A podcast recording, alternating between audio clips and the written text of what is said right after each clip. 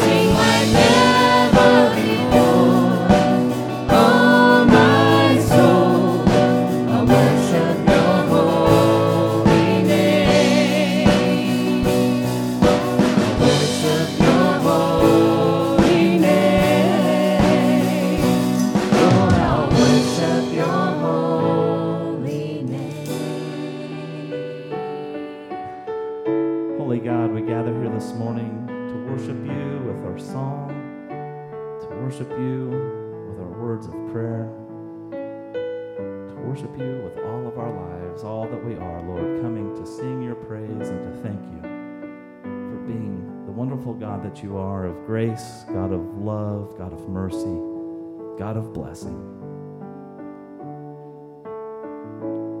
We gather this morning for this special Sunday, remembering those that have passed on, that have been the saints of the church, done so much glorious work in your name and your honor. We remember them, we celebrate them, and in doing so, we realize that that makes us now the saints of the church. That as they've passed, there's work to be done all that they've done through the years to do your ministry in this community, someone needs to step in and to take that over, to continue to do your work in this community. And as that responsibility falls upon us, your people, we realize sometimes we fall short. Sometimes we fail. We confess to you that we don't always do the best we can. We don't always have the love that we're supposed to have. As we gather here to worship you this morning, we pray for your forgiveness where we fall short. We pray for your grace where we need encouragement. We pray for your strength where we need courage to go and to do the work that needs to be done. As your people gathered together in your name, we come worshiping you with all that we are. And now we lift our voices together in the prayer that our Savior Jesus taught us how to pray. Our Father, who art in heaven, hallowed be thy name. Thy kingdom come, thy will be done, on earth as it is in heaven. Give us this day our daily bread, and forgive us our trespasses, as we forgive those who trespass against us. And lead us not into temptation, but deliver us from evil. For thine is the kingdom, and the power, and the glory forever. Amen.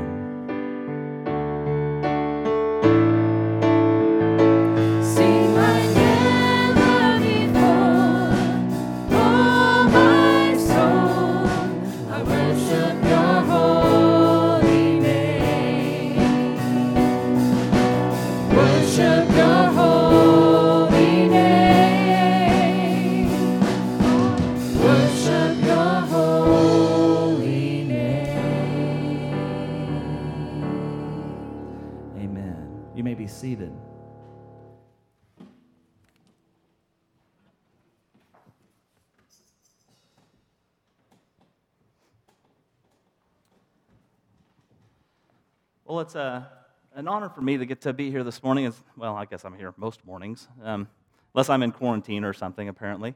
Um, but uh, it's an honor for me to be here. Uh, I get to I get to speak this morning, tell you what's on my mind, I guess. Um, but uh, being All Saints Sunday, um, I was uh, reading through some scripture, and uh, there was this one that just really stood out to me this week. Um, there's this scripture in the book of, of Revelation that really stood out. And so, um, so I thought we would read that scripture this morning. It is uh, in Revelation chapter 7, verses 9 through 17. Um, but just a little bit of background. Revelation was a, it was a, it's written by someone named John.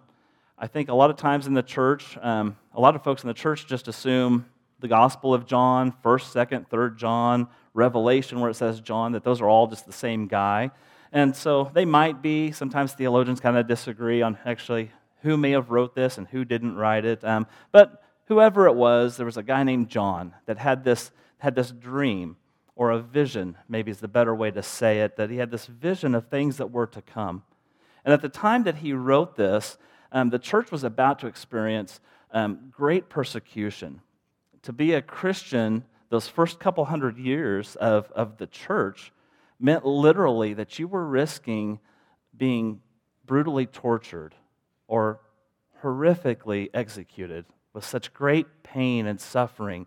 Um, that's kind of what it meant to be a Christian was you were risking your physical well-being just to be a follower of Jesus Christ.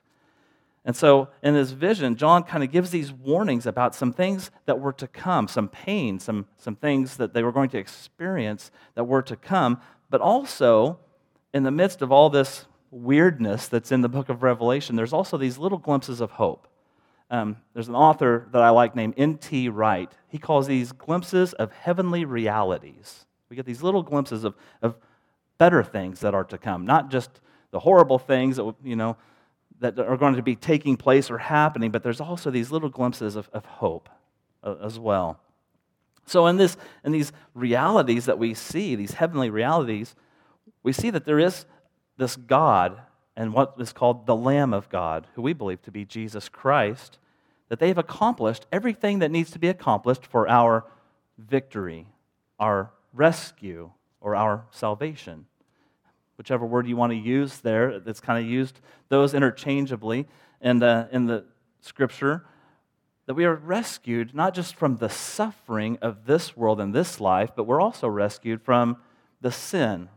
We're rescued from this, this power that brings us pain, emotional and mental and maybe physical pain as well. This, this force, this power that, that seems to kind of always try to get a grip on us. We're rescued from that as well.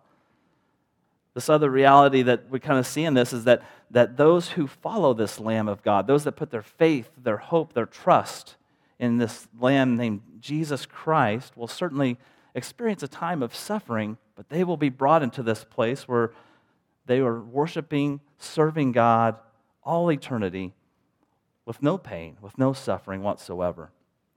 So, here in Revelation chapter 7, we'll begin in verse number 9. It says, After this I looked and there before me was a great multitude that no one could count from every nation, tribe, people, and language, standing before the throne and in front of the Lamb. They were wearing white robes and were holding palm branches in their hands, and they cried out in a loud voice Salvation belongs to our God who sits on the throne and to the Lamb. All the angels were standing around the throne and around the elders and the four living creatures. They fell down on their faces before the throne and worshiped God, saying, Amen. Praise and glory and wisdom and thanks and honor and power and strength be to our God forever and ever. Amen. Then one of the elders asked me, These in white robes, who are they? And where did they come from? I answered, Sir, you know. And he said, These are they who have come out of the great tribulation. They have washed their robes and made them white in the blood of the Lamb. Therefore, they are before the throne of God and serve him day and night in his temple.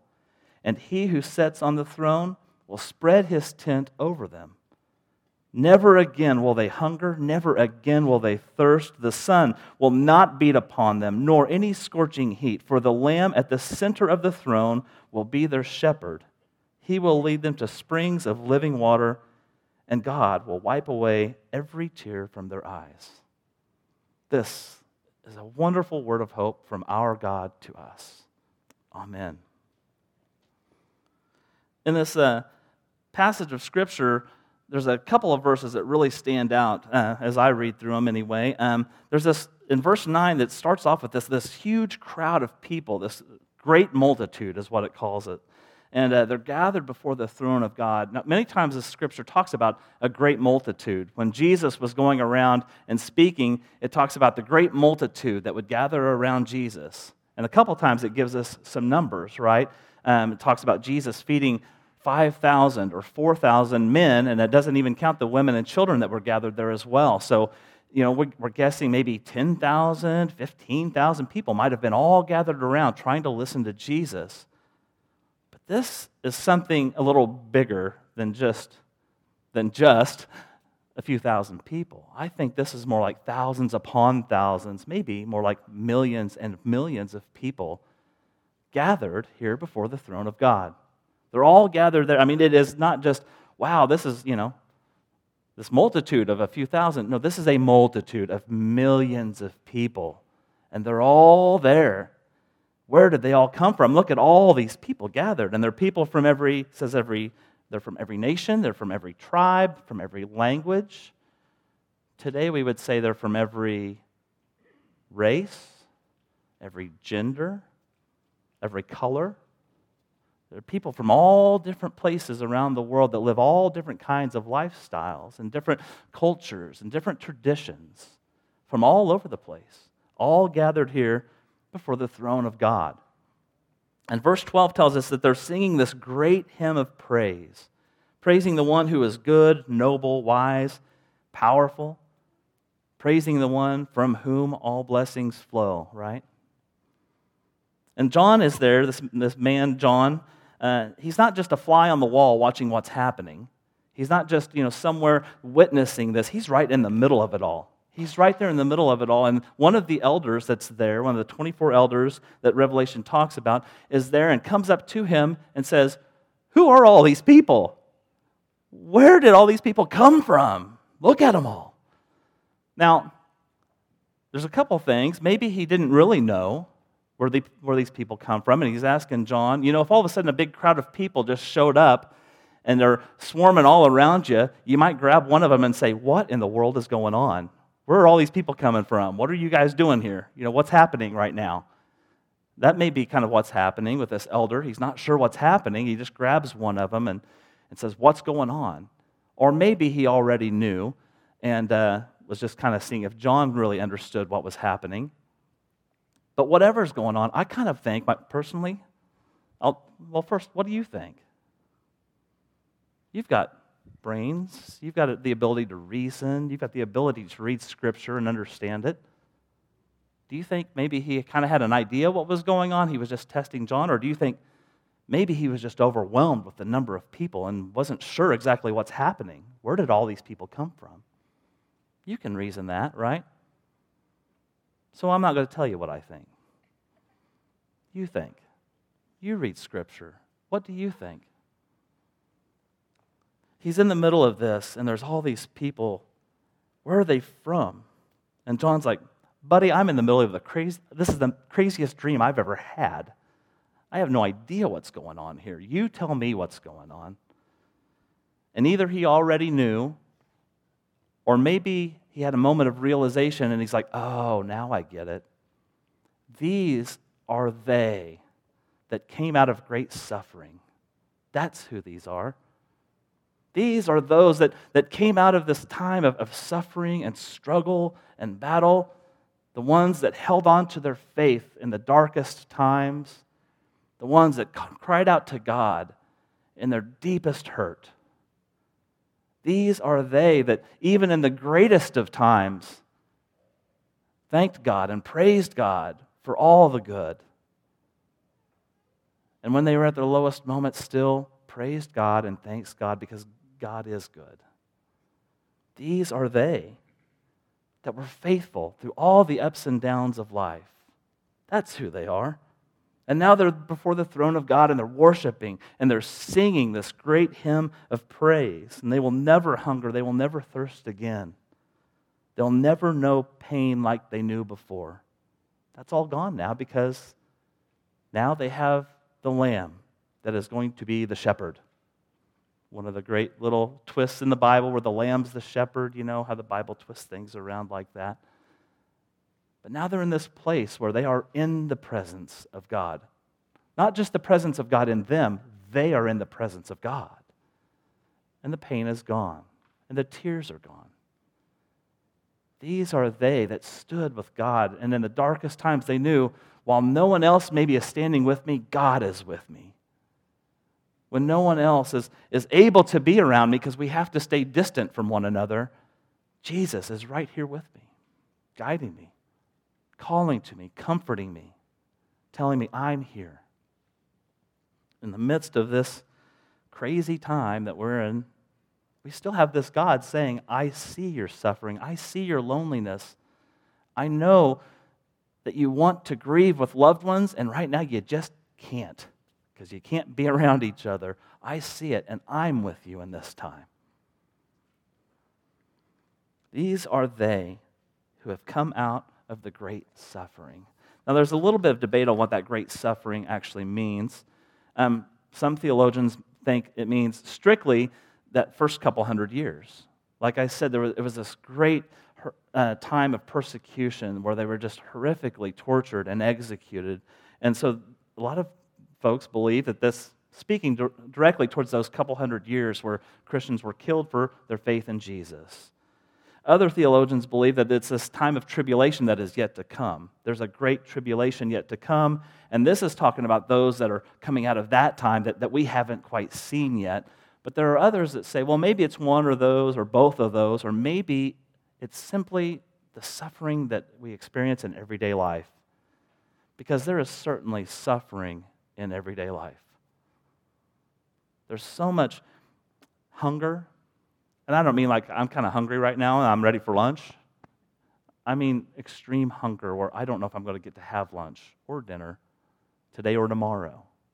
There's extreme poverty. There's so much hate and violence and abuse. We have cruel diseases that destroy our physical abilities, our mental abilities, natural disasters that just wipe out. When, when everything is going good on a sunny day, the next day maybe a storm comes in and wipes out everything we have in this life. Maybe, probably, the worst suffering of all is losing someone that we love so dearly. It's probably the greatest suffering of all, isn't it? Someone that just loves us and we love them in return and they're there and then one day they're not. Is a great suffering that we experience. Slowly watching them get weaker, slowly watching them get sicker. Maybe they gradually start to forget who we are. Or maybe one day everything's going as normal and there's a phone call and they're gone. We didn't have that chance to say, I love you one more time. That's probably the greatest suffering we have in this life is the loved ones that are here and then they're not. We have their memories. We have their memories and we have the, the loved ones that we can have conversation with to remind us of them that, that they're not gone completely. They're gone physically, but their spirit is still here, and they're still with us in the memories and in the sharing with one another, the stories that we get to tell about grandma's baking and somebody else's handiwork. Those stories we get to tell about the lives they lived and the effect they had in not just our lives, but the community around them, in the church, what they did in the ministry and the, in the Sunday school classrooms or helping to build a church or whatever it was they did to, to have an effect on the community and the lives around them. All these wonderful stories we get to share. But the fact is, we can't put our arms around them and hug them because they've gone on. And it hurts. That's probably the greatest suffering we have in this lifetime.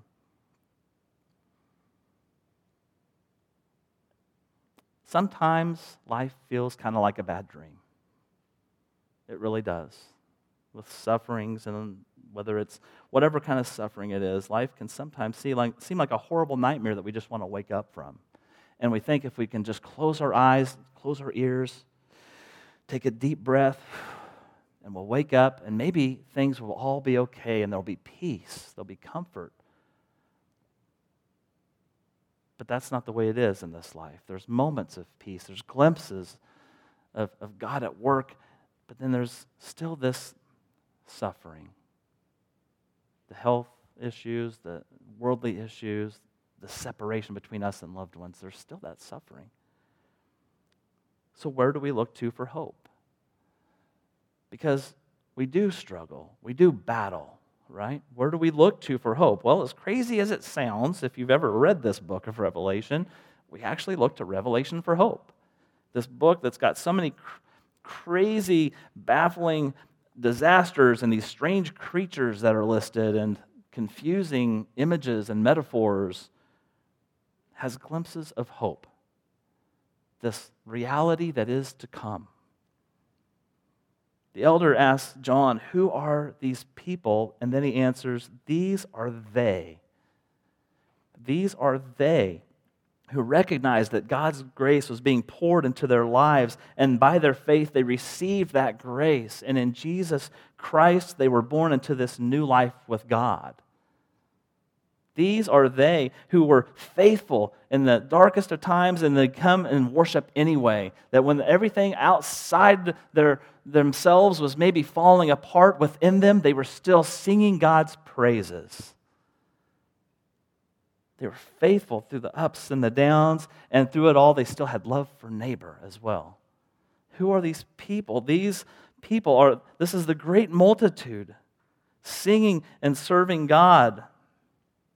They are the loved ones in Christ that we have who gave everything while they were here on earth to serve God and love us as best they could and love those around them. And then they have gone on before us. These are those that fought cancer, dementia, depression, who trusted in Christ through it all, especially when they were in the nursing homes alone and their family was not allowed to see them. Who are these people? Actually, they are us. They are us today, weeping by gravesites in socially distant numbers, but yet rejoicing in the promise that those who believe and trust and commit their entire being to God will have this day where every tear is wiped away, where we will cry no more by gravesites because we will no longer be separated from those that we love. We will no longer experience that suffering ever again. God wipes away those tears. Who are these people that are gathered around this throne of God singing God's praises? They are the ones that come after us. They're our children and our children's children. They are the ones who are being brought up. They are the future of this church that depend on us to guide them and teach them and raise them up in the faith as we have been taught.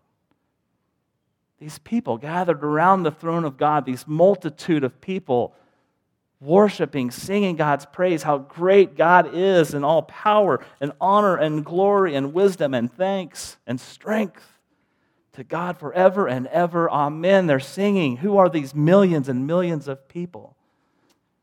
They're the loved ones that have passed on, they're the loved ones who are here, and the, lo- the loved ones we are raising up to be the saints of the church. That's who they are. Is that you? Are you part of this great big crowd? Are you taking part? As we gather in the churches and as we sing God's praise, sometimes we can kind of still maybe not quite be as close to God as what we want to be. Or maybe sometimes I know a lot of folks that we kind of get into this idea that we have faith and we're connected with God, yet there's no example of God really being within us. There's no real love for others. There's no love for our neighbor. And we're not even really raising our children to kind of believe and trust and have this faith in Jesus Christ. There's this huge multitude of people gathered around the throne. But we also have to stop and ask is that me? Am I a part of that? Am I a saint of the church? This example that these folks have given to me on how to go and live a life of faith, am I following in, that, in those footsteps? God blesses us with so many wonderful people to guide us and direct us. And as we celebrate these saints that have so greatly touched our lives, we have to feel compelled the faith that they had, that trust in Jesus that they had, I think I need that too. If, if I believe that, that this saint of the church is a part of this great multitude with white robes singing praise to God, I see their example that they was trying to be a living example of Jesus Christ. And that points me towards the way that I'm supposed to be living my life but also as I'm supposed to be teaching them how to live their life. That's a saint. completely giving my life to Jesus Christ in all aspects of my life, loving neighbor, loving enemy, loving those in the community around me, doing what I can to make life better in the lives around me, at the same time, raising up those that God has entrusted to me to carry on the faith of the church, to be the church from generation to generation until that day that we are all gathered before the throne in white robes, rescued from that power that tries to pull us away, in white robes, no longer stained from that sin that separates, worshiping God forever and ever and ever.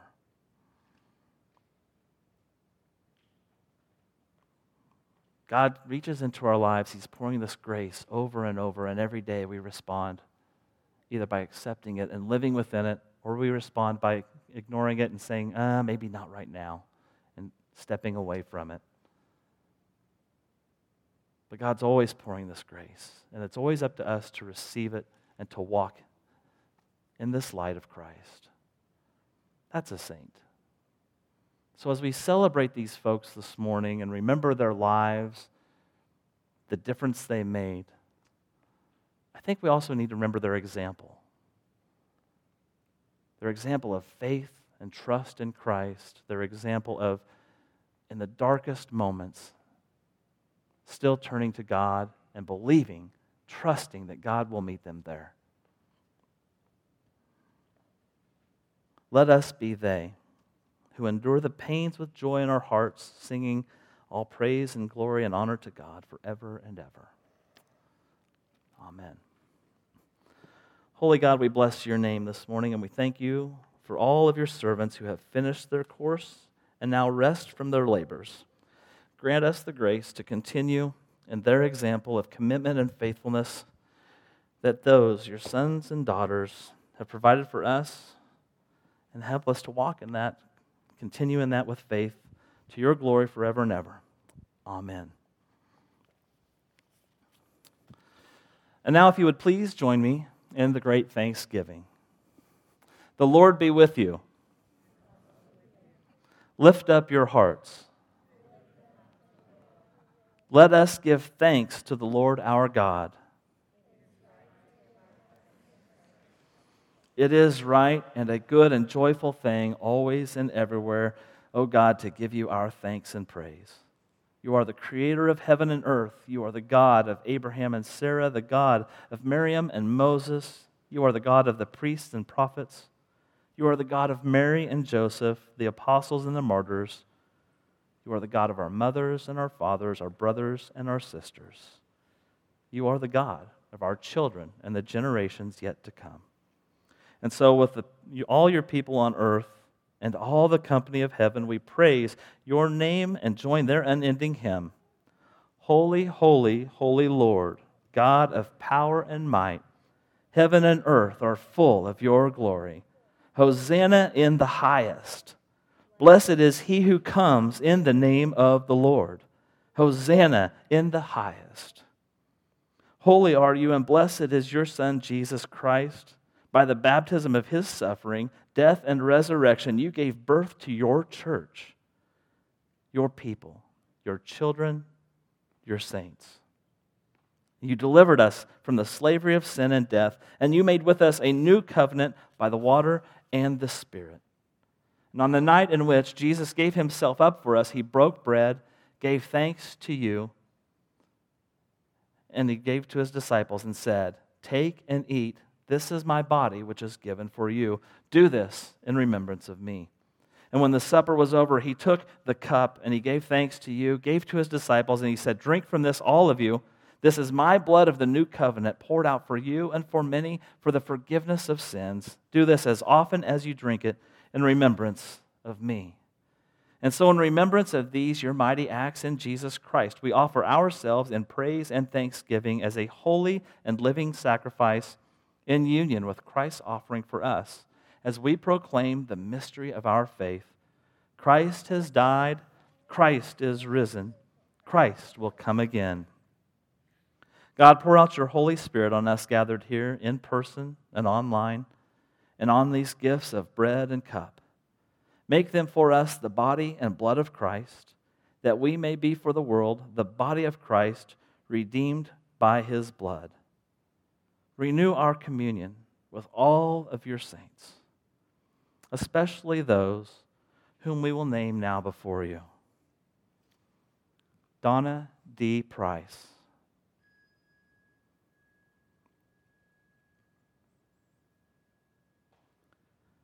Elbert Gabber, Gabby Hensler.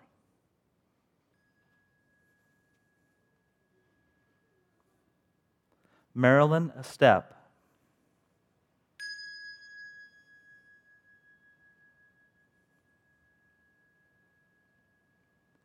James Lauren Sullivan Sr.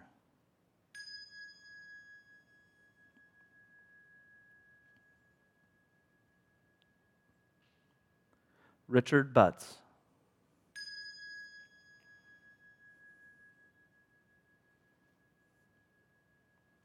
Kimberly Ann Gebauer.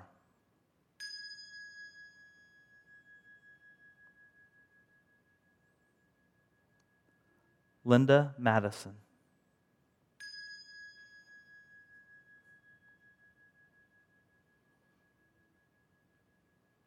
Marguerite Hawks.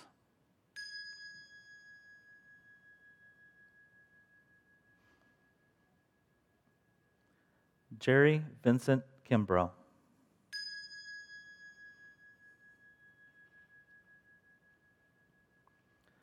Virginia May Hoffman.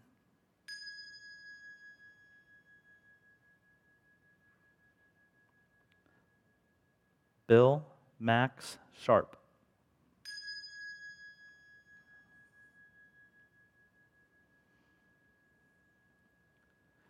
Janine Renee Heisler.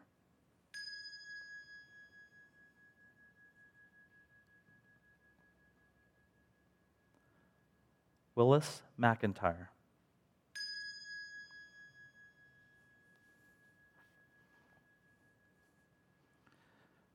Frances Marie Simmons.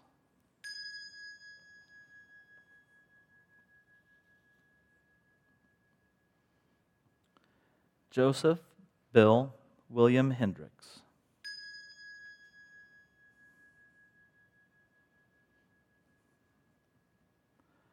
Michael John Early.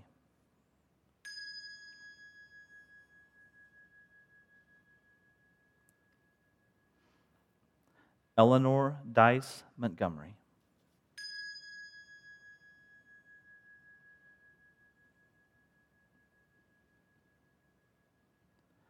Robert Donald Early.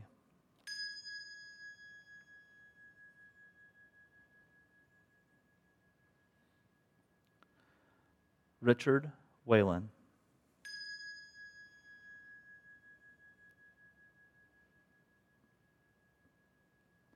Gerald Ike Isaac Taylor.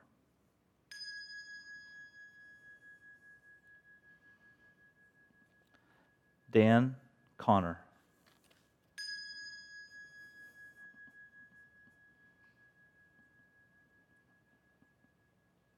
Since we are surrounded by so great a cloud of witnesses, strengthen us to run with perseverance the race that is set before us, looking to Jesus, the pioneer and perfecter of our faith. By your Spirit, make us one with Christ, one with each other, and one in ministry to all the world until Christ comes in final victory and we feast at his heavenly banquet through your Son, Jesus Christ, with the Holy Spirit in your holy church. All honor and glory is yours, Almighty God, now and forever. Amen.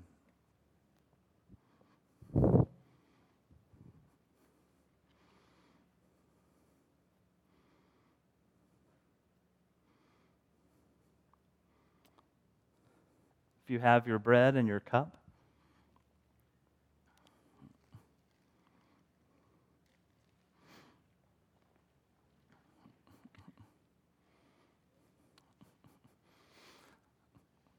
This is the body of Christ, the Lamb of God, broken and given for you.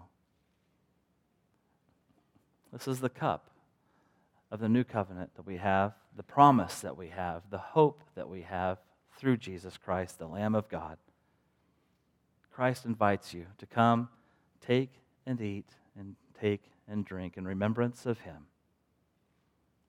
You may do that now.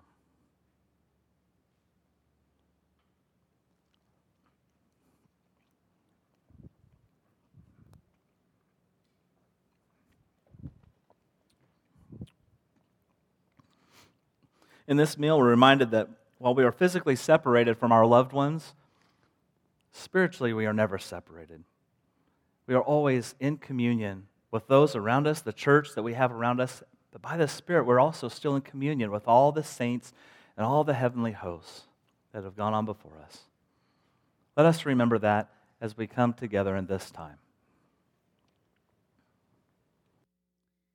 On the table before you are seven lit candles. White is the Christ candle. Jesus said, I am the light of the world. Jesus is the light of the world, of darkness we all experience when death comes. The Christ candle in the center reminds us of Christ's presence daily in our lives. Brown, grief.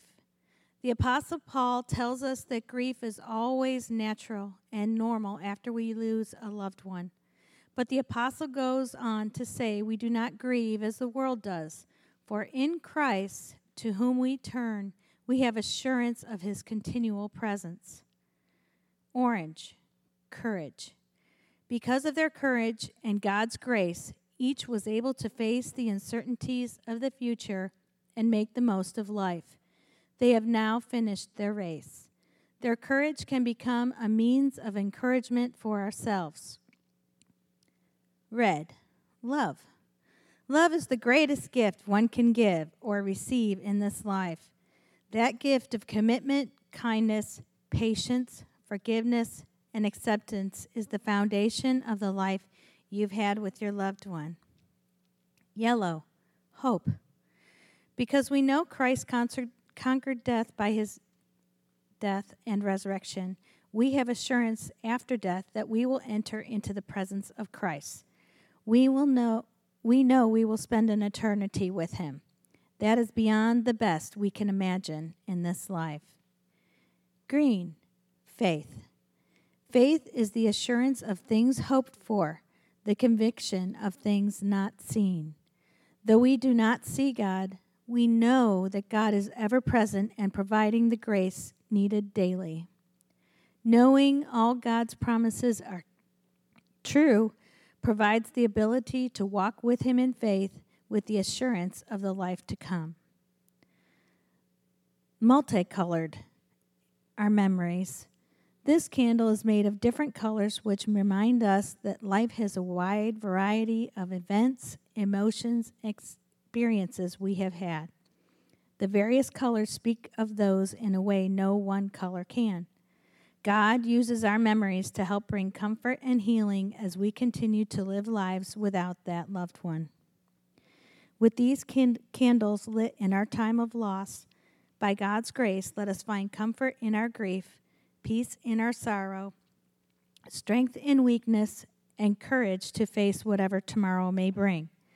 And let us be reminded that in the midst of our loss, we are surrounded by brothers and sisters in Christ who grieve with us and share in our burden.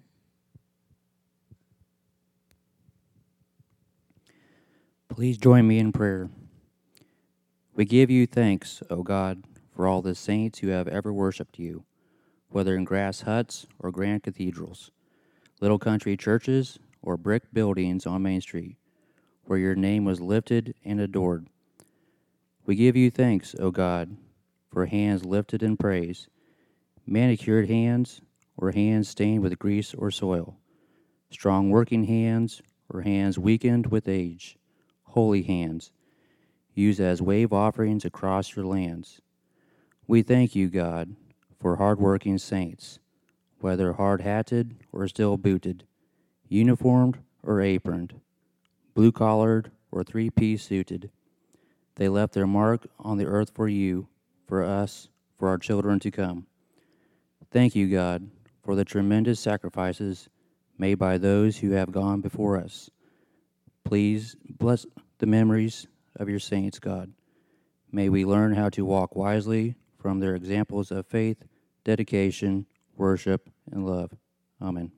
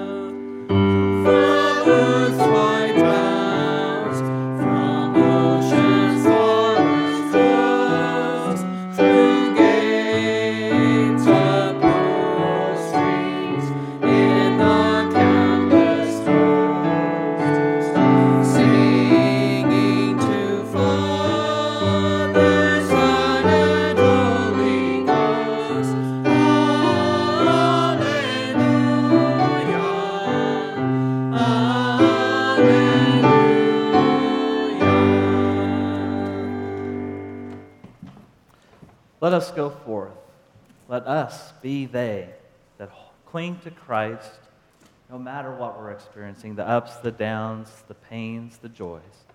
And we cling to Christ and sing God's praises all day, always and forever. Go forth in the name of God, the Father, God the Son, God the Holy Spirit. Be the church. Be the saints, raising up the future church. Amen.